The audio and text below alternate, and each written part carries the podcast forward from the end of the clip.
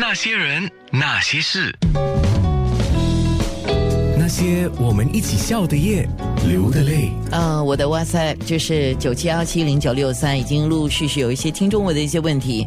你们问的问题，等一下我都会问滕志伟，因为这些问题也是我想知道的。我之前有跟他就聊起，等一下我们都会谈，请锁定九六三就对了。我们先说，你本身不算是调香师哦，我不是调香师。嗯，啊、纯粹是爱好者。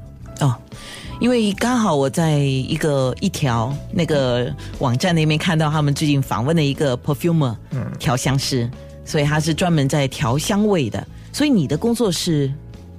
我的工作啊、之前我的工作是在啊、大学里面工作的，跟香水是完全没有关系的。你别告诉我你是药剂师哦，不是，哦，啊完全是两回事对完全是两回事，纯粹是一个个人的爱好。就二十多，现在超过二十年了吧？嗯，就那时候我在英国念硕士博士的时候，认识了一个卖小众香水的老板，然后他就引我入门。哦，其小实这个的话小众的意思就是说比较少人喜欢，而不是那些大厂牌。对，比较少人知道的品牌，因为啊、大厂牌知道的话，主要他们花很多钱在宣传上。这种小众品牌的话，就他不完全没有经费在做宣传，然后他把他的经费都用在调那瓶香水，所以一般来说品质会比大的厂牌好。所以你打从那个时候就爱上香水吗？对，啊、这个可能跟我个人经历也有关系啦。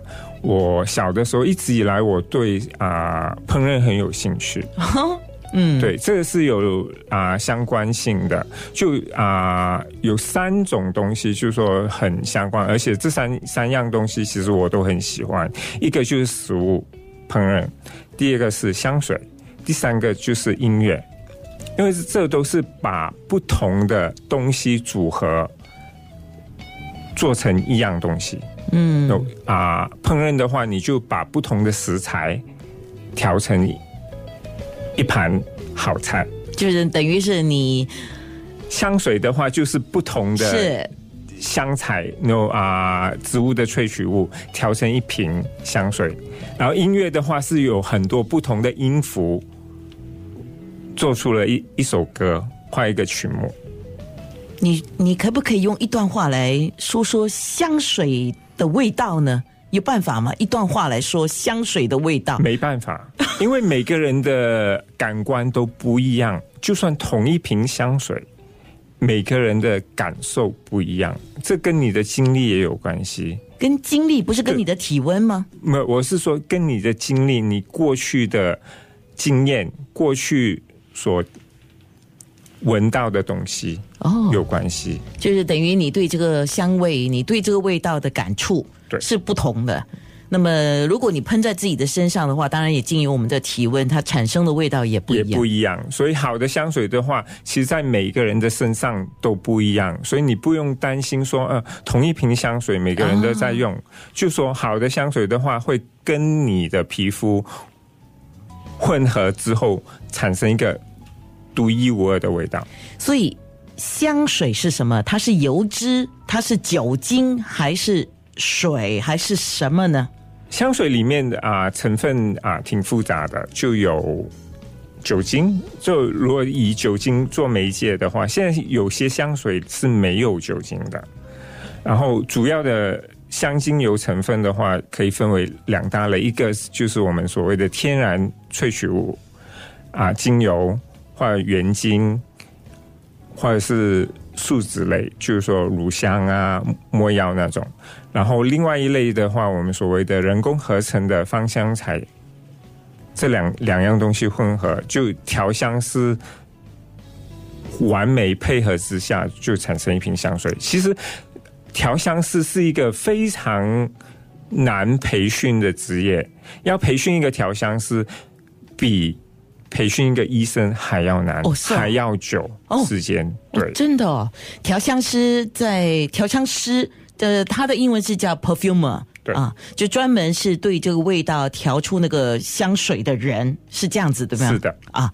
那我现在要问你另外一个问题了，你知道一个调香师也好，或者像你这样子对香水有这样特殊的一个爱好哈、那么你要维持你那个嗅觉嘛？闻香的嗅觉啊，那你会不会说不要接近什么，不要养宠物，因为你鼻子敏感，你就什么味道都闻不到了。啊、其实的话，对于调香师来说，没有这种禁忌的。哦，是啊，其实、呃、最重要是他的大脑，大脑对，他在配合不同的香材做一个平衡的时候，是完全是在脑子里面组合的。就是凭他过去对这个味道的感觉、对记忆还还有他那香材的认识。认识之后调配之后出来，才来做官能评估。